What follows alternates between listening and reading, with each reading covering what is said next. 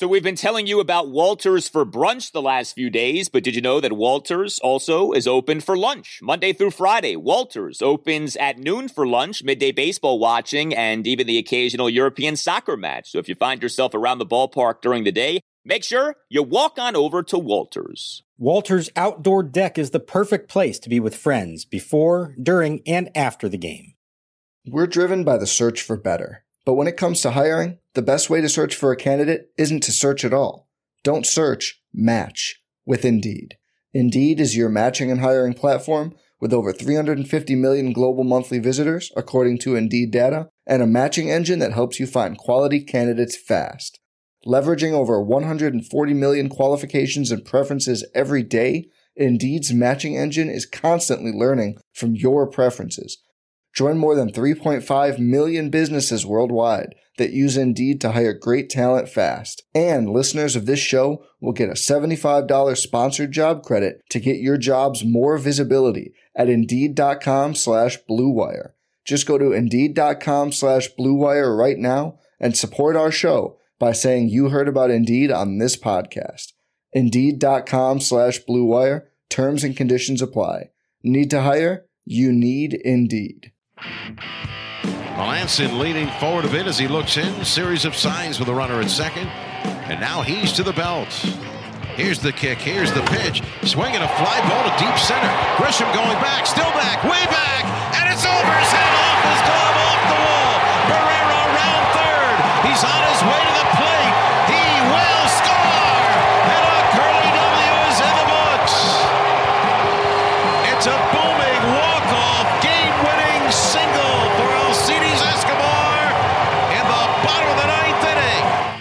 welcome to Nats Chat for Monday, July 19, 2021, part two, along with Nationals insider Mark Zuckerman of MASNsports.com. I'm Al Galdi, host of the Al Galdi podcast. I think we're ready for another All Star break. Can we have another break off the events of the last three days? Because it feels like we just played an entire first half of a season over the last few days with everything that transpired in a series that will never be forgotten if you're a Nationals fan. This three game set against the Padres. Starlin Castro gets placed on administrative leave. You have the return of FP Santangelo. You have the Nats giving up 24 runs in a 24 8 loss. You have a game suspended due to gunfire outside of Nationals Park, but you also ultimately get an 8 7 walk off win over the Padres at Nats Park on Sunday afternoon. The Nats needed that win in the worst of ways.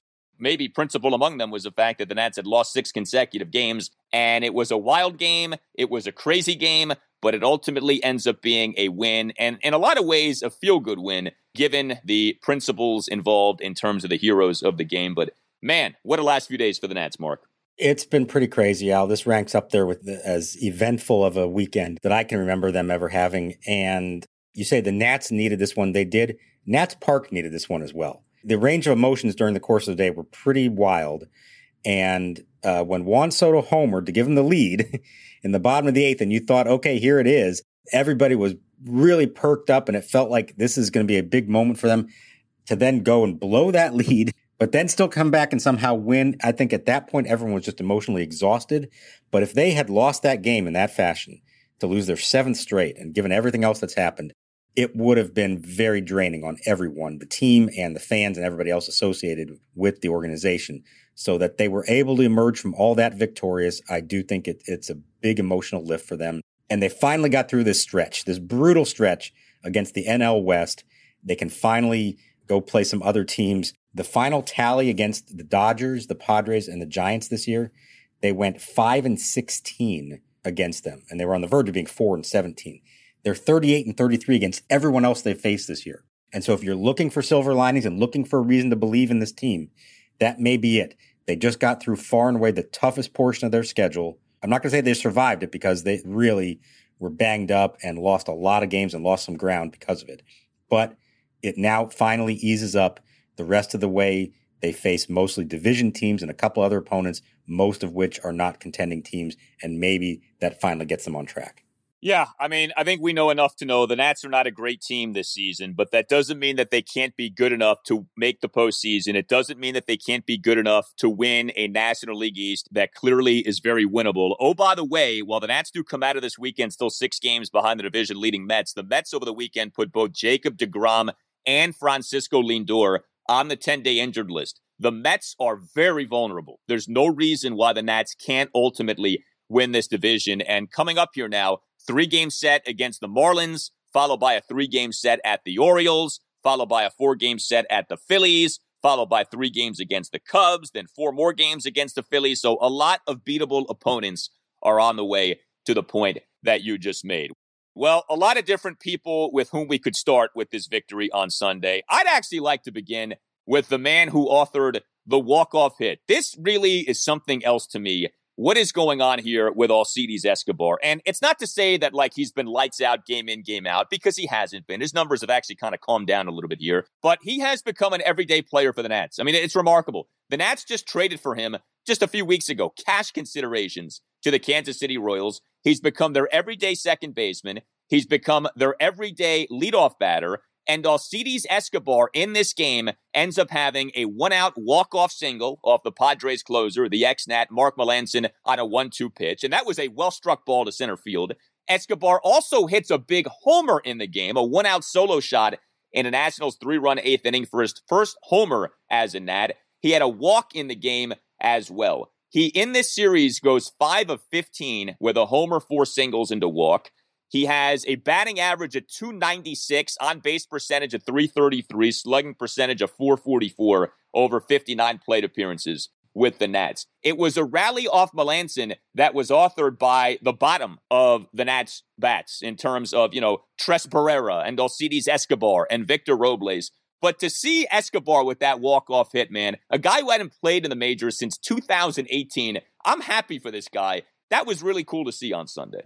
Yeah, and you can tell what it meant to him, and now he feels like he's a part of this team all of a sudden. And and who would have thought that? I mean, even when they picked him up, it was a move of desperation. When they were out of infielders, they had already had to play Alex Avila at second base one day. They had to call up a kid from deep in their farm system for one day, and then sent him down after that. And then ultimately, they get Alcides Escobar, who hadn't been in the big leagues in three years, had bounced around. He went to Japan, was at AAA with the Royals. And all of a sudden, he's the leadoff hitter on a team that is trying to contend. And the team has embraced him.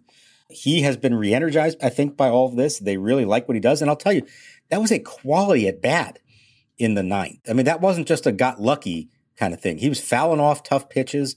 The ball he drove was legit, like you said. I don't even think Trent Grisham realized how well he hit that ball and couldn't recover in time to get to it. The home run was to the opposite field. I mean, this is not a power hitter typically. So you can't say enough but good things about him. Now, I don't know if he ends up as their everyday second baseman leadoff hitter for the rest of the season and what that means for the team if that's the case. But for now, they need him and he has come through far more than they could have imagined he would ever come through for them. We've been critical of Mike Rizzo and the farm system and the lack of depth, but Rizzo with this Midas touch when it comes to getting guys who look done, and then these guys come to the Nats and the guys excel. Alcides Escobar is the latest in line. I mean, Gerardo Parra, Asdrubal Cabrera, Josh Harrison, who by the way had a very nice series, and Escobar has just been so much more than you ever could have realistically hoped for. So full props to him for the job he's done, and especially for the job that he did on Sunday. Now, you mentioned opposite field. Juan Soto, we know when he's right, is going Oppo, and Oppo he went in this game on Sunday afternoon.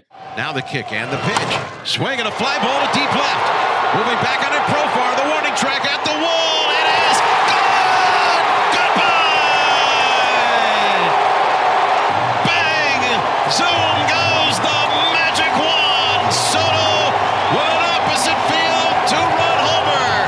Soto, a one out, full count, go ahead, opposite field homer to left field in that Nationals three run eighth inning for a 7 6 lead. Soto hitting the homer despite having been down to the count at 1.12. Also benefiting, let's be honest, from a borderline strike that got called as ball three. But whatever. You know, when you're Juan Soto, you're going to get calls like those. You should capitalize on them.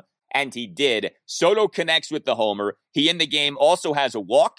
He has a one out first pitch opposite field double to left field in the Nationals four run third inning. He has a one out first pitch single in the bottom of the sixth as well. You combine that with what he did in the 24 8 game on Friday night, four or five with two homers, two singles, four RBI. He was not good in the middle game in this series, but the Zuckerman theory of could the home run derby fix Juan Soto?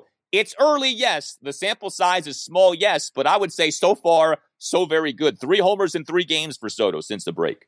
And the key, Al, is that he believes it made a difference. This isn't just us joking about it. He actually believes it made a difference. That going there and trying to hit the ball in the air and actually thinking about elevating baseballs. And, and yes, it's an exhibition and in a, the best hitters park in America, but it kind of helped reset his mind. You can tell. I just feel so much better now. I was thinking about it and it really helped me a little bit get that feeling, how to put the ball in the air and everything. He has been a different hitter since coming back from Colorado. He knows it. He admits it. The team sees it. He is feeling good. He's got the swagger back again. And that's a good thing when Juan Soto is feeling that. And the opposite has come true again. And after he crossed the plate, I don't know if they saw, showed it on TV. After he crossed the plate on the home run this time, he went into the dugout and he ordered chicken salad instead of tuna salad. There you go. That's what you do. That's exactly what you do. And you, you know, you mentioned it only matters if you believe it. That's another Costanzaism. It's not a lie if you believe it. So it's not a ruse that the home run derby fixed your swing if you believe it, and he believes it. Jerry, just remember, it's not a lie if you believe it great to see that. Uh, and, you know, look, we thought that that was going to be the end of the game, him hitting that homer. Unfortunately, it was not, but whatever. That was a huge spot in that game. I mentioned Josh Harrison. I do want to credit him. You know, Harrison's numbers had dipped for a while. He's, he's come back out of it here a bit, and he had himself a really nice series. Now, look, he's not a left fielder. I think at times it's very spotty with him in left field, but the hitting plays, and the hitting sure played on Sunday. So he was actually the Nats starting third baseman on Sunday. He goes three of five with a couple of doubles and a single. So really nice to see that from Josh Harrison. I know right now, look, no Kyle Schwarber, no Starlin Castro, no Yan Gomes. Davey's just trying to piecemeal things together. So you're taking what you can get. And Harrison, being one of those few guys who can play multiple positions, uh, he's going to be out there a bunch. So very good to see him in a good place right now offensively. He's a pro. I think that's the best way you can put it. He'll do whatever you need him to do. He's going to give you quality at bats. It's maybe not going to happen every single time. He's not a star player, but he's a pro who knows what to do in the right situations. He's going to give you his best. And he plays with swagger as well. On one of those doubles, I think it was the second double in the eighth inning, he did the, the Deion high step into second base again. I love it. He, he has funs with fans. He has funs with other players on the team.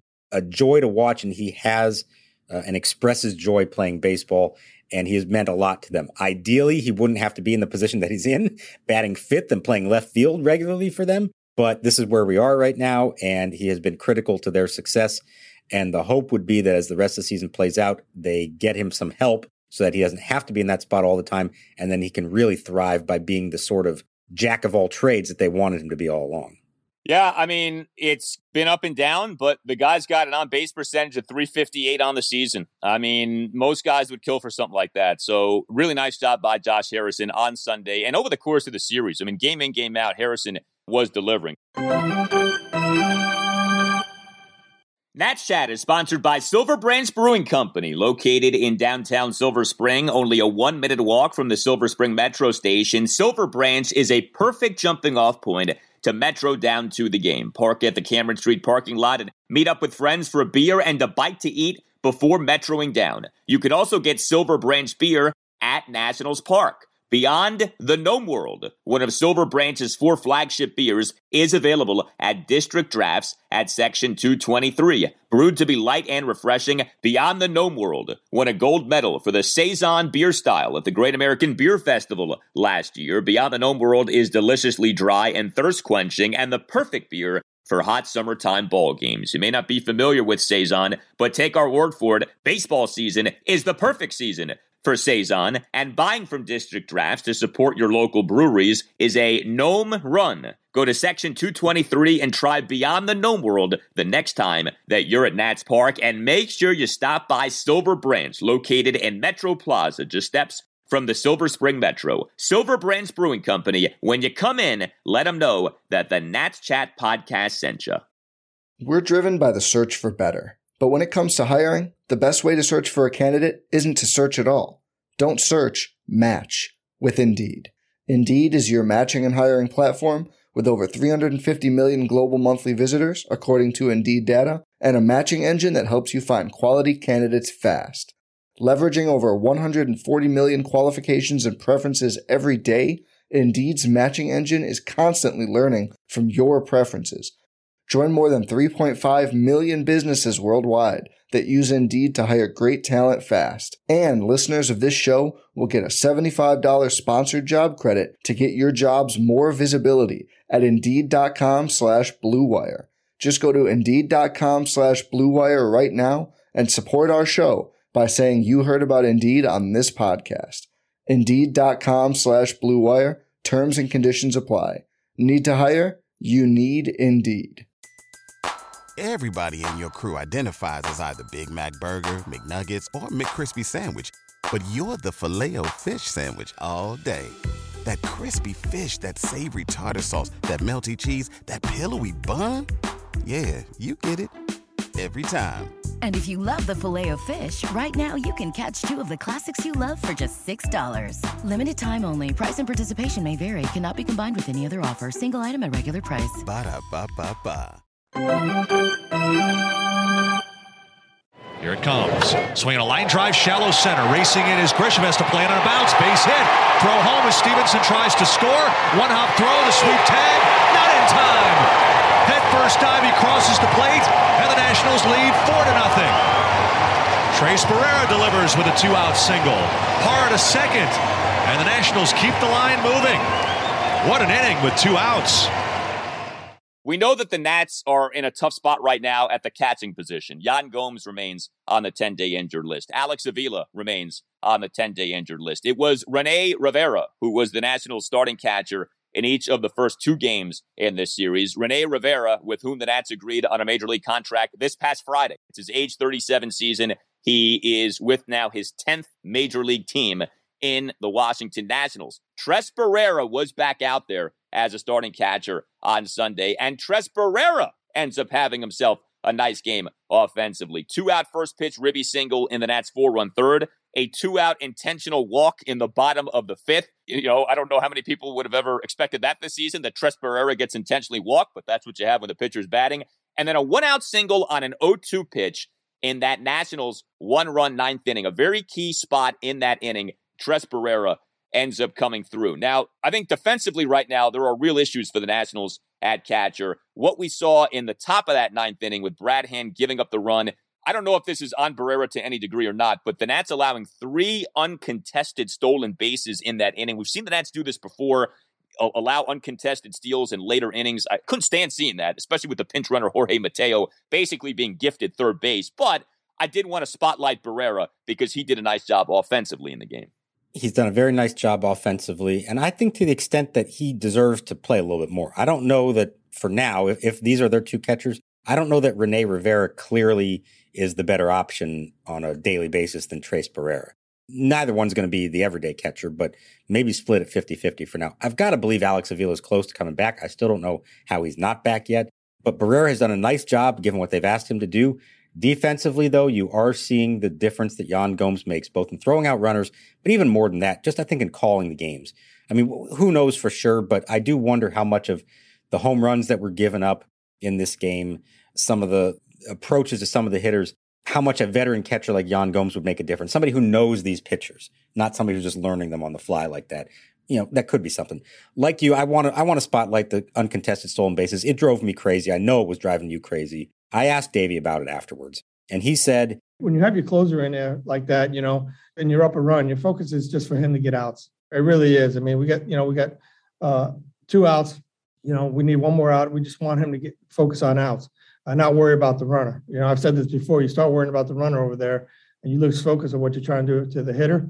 And that's all well and good, but they gifted them that run by just letting Mateo take two bases off them. It put him in a position where all it took was a little bloop hit to score the tying run. It, all would have taken is a wild pitch to score the tying run. And it's exactly what happened. They didn't beat Brad Hand with hits. They beat him with a walk, two gifted stolen bases, and a bloop single. And that's how why the game was tied and why they had to play a bottom of the ninth. And I don't get it. I don't like that. You can't tell me that a big league pitcher is that thrown off if he's just paying a little attention to a runner, or that a first baseman is going to be that out of position if he's holding the runner on instead of playing off the bag. I don't understand it, but he gave his answer for it, and it sounds like that is his strategy. And we see other teams do it as well. I just didn't like it. He's the tying run, and you're making a situation where instead of a, an extra base hit to, to tie the game, all he needs is a bloop hit to tie the game. That's exactly what happened. It's lunacy to me. Okay. Jorge Mateo can run. He was a Padres pinch runner. He came into the game off the one out walk of Victor Caratini, and he's handed 180 feet like that. There's no reason for that. And it's so funny because what is like one thing that Nats have done exceptionally well this season control the running game. Now, I know it's different now because Gomes is out, Avila is out, but it's like that's one thing you've actually done really well this season. We've seen this happen even when the likes of Gomes and Avila are out there. It's very strange. I don't like it. And to this thing of the closer should only focus on pitching. If it's a rookie closer or something, maybe Brad Hand's a veteran. This is part of playing the position of pitcher is dealing with runners on base. Like you're a reliever. You're used to that. You're supposed to deal with that. I could not stand that in that inning. Now, look, Hand's got to get outs. It, it, was weird with him because he had three strikeouts. He had that huge strikeout of Manny Machado, but he also had a hard time putting guys away. I mean, Trent Grisham with the game tying Ribby single, that comes on a 1 2 pitch. You know, uh, Hand ends up issuing three walks in that inning, one of which, yes, was intentional. Well, before we do more on the bullpen, we should talk about the starter for this game. It was a Max Scherzer game. You know, this is another thing that kind of gets lost in this game because of everything else that ended up happening. So Max was kind of so-so. Uh, four runs in seven innings. He gave up four hits, two homers, and two singles. He issued three walks.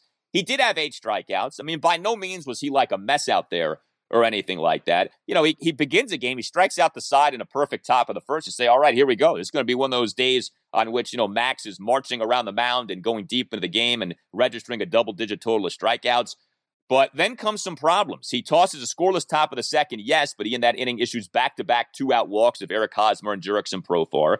Then we see the curse of the fourth inning for Max, at least against the Padres, rear its ugly head. Three runs given up in the top of the fourth. The big blow that went out three run homer by Eric Hosmer. Remember, it was in Max's last outing, the 9 8 loss at the Padres July 8th. He gives up seven runs in the fourth inning in that game. He then tosses a scoreless top of the fifth, but he still issues another walk in that inning, a one out, four pitch walk at Trent Grisham. Then gives up a run in the top of the seventh on a leadoff homer by Jurickson Profar. Again, it's not that Max was bad, but you know it wasn't necessarily dominant Max like we're used to seeing. He did give the Nats some length; they needed that, yes, but you know he still kind of looks a little off here since he's come back. I mean, here's the story of the start in my mind. He gave up four hits in seven innings. That's nothing, four hits. But the problem is, all four of those runners scored and they scored because of the two home runs that he gave up. And we know Max, as he says, he's a fly ball pitcher. He's going to give up home runs.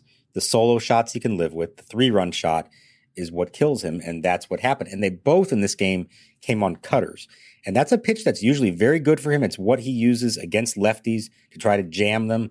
And he was a little bit stunned by that, why that happened twice in this game. That's not a pitch he usually would give a home run off of. It's usually off a fastball. And I think he gave some credit to Eric Hosmer, especially for the first one and Profar for the second one. But you know he's going to go back to the drawing board and look at that one. But it's it's so amazing with Max. Like he can look great. And he did look great for a lot of the start and still end up not having a great finishing line because he gave up four runs because all it takes is a couple mistakes. His mistakes are big mistakes. They're not little mistakes. They don't nickel and dime him. He's not giving up the bloop single to give up runs. He's giving up the three run bomb. And that's unfortunately just kind of the way it is with him. Now, the Padres are a really good lineup. I want to give them credit. What I saw from them this weekend and what I saw from the last weekend, in addition to all the power they have, I'm so impressed with their ability just to put the bat on the ball, extend at bats, find the holes. They're really good at it. This is an excellent team. And there's a reason that they're in the race along with the Dodgers and the Giants. So I want to give them a lot of credit. But Max has got to be a little better than this on a day when they needed him to be even better than this. And at times he looked, he was better. He looked really good at times but you got to finish. You got to avoid that big one big blow that can cost you with runners on base, and that didn't happen in this game. Are you at all bothered or perturbed or disturbed by the fact that this is now five starts since he came off the IL? The first three starts, he was good, but he didn't last very long. The fourth start was that start in which he unraveled at San Diego. And now the fifth start was this start. We haven't had a single true dominant ace like, Cy Young like outing from Max since he came back. And it's a high bar. I, I recognize that. But I don't know. To me, he just, he's still not himself since he came off the IL. Here's what I'll say to that his next start is going to be against the Orioles next weekend. If it happens against them, then there's a problem. If he's back to being the real Max in that start, I think everything's okay. I think he was facing some tough competition. I think his schedule, you know, got got screwed up a little bit. I think it was a bizarre game in San Diego before the All Star break. You know, you can talk about the sticky stuff, but like I said the last time, and I'll say it again here, at times he looked fantastic. That first inning was electric. His stuff was on point. So I think if that was the issue here, we'd be seeing it consistently throughout a start that he's struggling with his command, and he was not struggling with it early on. So give me one more. Let me see how he does against the Orioles before I make that evaluation. He hasn't been up to his Max Scherzer standards, I'll admit, for a few starts now, but I'm going to attribute some of that to the competition that he's faced. Yeah, I mean, it's going to start affecting his trade value, Mark. Okay, so we got to. We, We're not going there, Al. Come on. We got to keep that trade value up. All right, with the bullpen, hey, it was nice to see Daniel Hudson and Brad Hand. You almost forgot that they were on the team with uh, how little they've pitched here lately.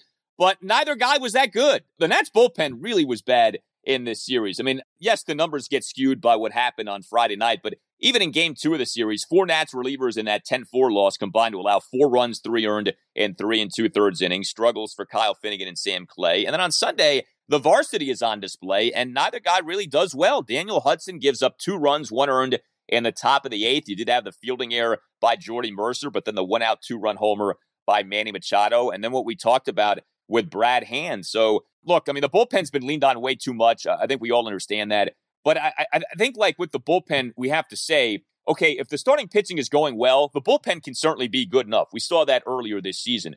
But this is certainly not a bullpen that's good enough to carry you or to lead the way. And I think we've seen enough of that over the last few weeks. Well, so here's the thing with those two guys. Neither one had pitched in a long time. Hudson hadn't pitched in 10 days, Hand hadn't pitched in 13 days. And there was probably some rust there. Now, this is where I always think it's a fascinating question. When you go through a losing streak like they were in, and the All Star break added to it as well, do you throw your best relievers just to get them to work, even though you're losing? And sometimes they'll do that. But sometimes you're saying, well, if I pitch him tonight while we're trailing by three or four runs, then what if the next two nights we need him and now he's not available on the third night? It's an interesting calculation you have to make as a manager about how to use them. I think they were rusty. That's what struck me. I mean, Hudson was throwing 99, so his arm felt great. He just grooved a fastball to Machado and gave up a bomb on that one. And the first runner reached because of an error on Jordy Mercer. You know, in Hand's case, that's his first blown save in a long time. I think it was 16 in a row he had converted. So, sort of like what you're asking with Max, let me see them the next time out and see if this happens again, then it's a problem. If not, this was a blip and maybe they were just a little rusty from having not pitched in a while. But there's no question they need Daniel Hudson and Brad Hand to be lights out if they're going to go anywhere because the formula was playing itself out the way it's supposed to in this game. Get seven great innings from Max Scherzer, then Hudson and Hand to close it out, and everything should be fine. And unfortunately, this turned into a way more complicated victory than that. Yeah, I mean, if the Nats were losing by a substantial margin or just losing period in this game, you were staring right down the barrel at Brad Hand not pitching in this series. Just like Brad Hand didn't pitch at all in the last series before the break, the three game sweep at the Giants. And I, I talked about that. I was like, you know, I, I know there wasn't like a specific spot at which you should say Davey should have fired the Brad Hand bullet in that Giants series, but it's like he's your best reliever, at least in theory he should be out there at some point in a series against the major league leading Giants and then in another series against a really good team of the Padres. And you almost had it to where he didn't pitch in either series. I, I just think that's a problem. I, I think it's something you have to look at as a manager and say, okay, what can I do here to use this guy more? I know we get on Davey for using guys too much, but it feels like with Brad Hand, you almost have the opposite problem where he's not used enough. Like if he's really your best guy, then you know lean on him a little more. And um, I don't know. I feel like we haven't seen enough of that here. But he wasn't particularly good on Sunday. That is true. Well, you know what the best thing they can do to try to avoid that happening again? Take a lead, hold a lead in the late innings, and then you have to use them. That's been the problem. They haven't been in a position to lead games late, and so that's why they sat for so long. Yeah, but I think there also should be a feeling of I can use him even if I don't have the lead. And I don't think there's enough of that with Davey, with Hand. We've seen Davey do it with other guys. That's the thing. We know Davey's not against doing that, but for whatever reason with Hand, and maybe it's coming from Hand, maybe Hand's one of these guys. You know, Melancon has this reputation where Melancon's a different pitcher if it's not a save situation. We kind of saw that on Sunday. I don't know if Hand's like that or not, but Davey doesn't seem to like to use Hand in non traditional closer situations. True. And by the way, did you notice that Jayce Tingler used his closer on the road in a tie game in the ninth inning? What we were asking David to do with hand a week ago in San Diego. Well, how'd it work out? He took the loss. So I don't know what the right answer is anymore. Well, I mean, I think that was the right decision. It was the wrong execution. By the way, Jayce Tingler, a lot of people made fun of that managerial hire. Like, who the heck is this guy? He's doing a nice job with the Padres. I, I, I give him credit. I, I think they, they've got a good thing going there with San Diego. Well, finally, the schedule softens, like we said. The Nats have game one of a three game series against the Miami Marlins at Nationals Park Monday night at 7.05. I said to you as we were wrapping up our show on Saturday night. Can we please have a peaceful, tranquil Sunday? We really did not end up getting that. I'm going to ask for that again. Can we have a peaceful, tranquil Monday night? Can we just have like a 4 3 game, okay? Nats 4, Marlins 3, a run of the mill, you know, middle of the season kind of baseball game. Nothing crazy happens. There's no wacky transaction before the game. You know, God forbid nothing is happening outside of Nationals Park during the game. Just a normal Monday. Can we have that, please? Well, you're going to have to ask Mr. Jon Lester if he can cooperate with that because it's going to require a decent start from Mr. Lester to help make that dream come true, Al. And I don't know how much we can count on that right now. Look, the Marlins are not playing well. This should be an opponent that he can go out and have a decent start, certainly better than we've seen from him. He needs to set the tone. Scherzer going seven on Sunday. It's the first time that had anybody go seven in June 24th by Joe Ross. 20 games since a starter went seven. They don't need seven from Jon Lester. They need five. Give them five innings and three runs or less and give them a chance to win. Hopefully the bats continue to hit and they do have a nice, easy game. But I, will tell you what, this week, and I hate to say things like this because I, I don't think it's it's not fair to the opposition because these are big league teams they're facing. But you got six with the Marlins and the Orioles. They got to go five and one minimum for where they are right now, I feel like that has to be a five and one week, if not six and zero, oh. and that's a tough thing to ask of a team that's still really banged up. It is. Look, we've seen the Nats beat up on bad teams, but you know we also saw the Nats say split with the Arizona Diamondbacks earlier this season. Like you know, you just don't know with this stuff, um, and especially with Lester.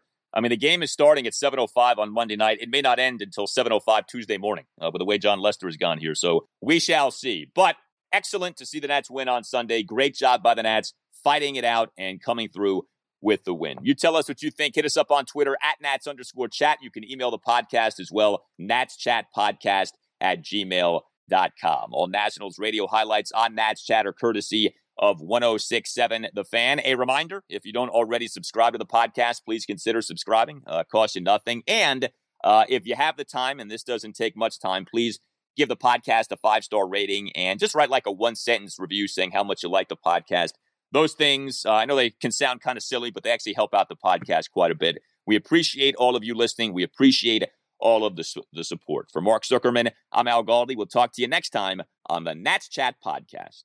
One ball, one strike. Here's the pitch. Swing and a fly ball hit well to right center. Moving back on it. Grisham way back. Warning track at the wall.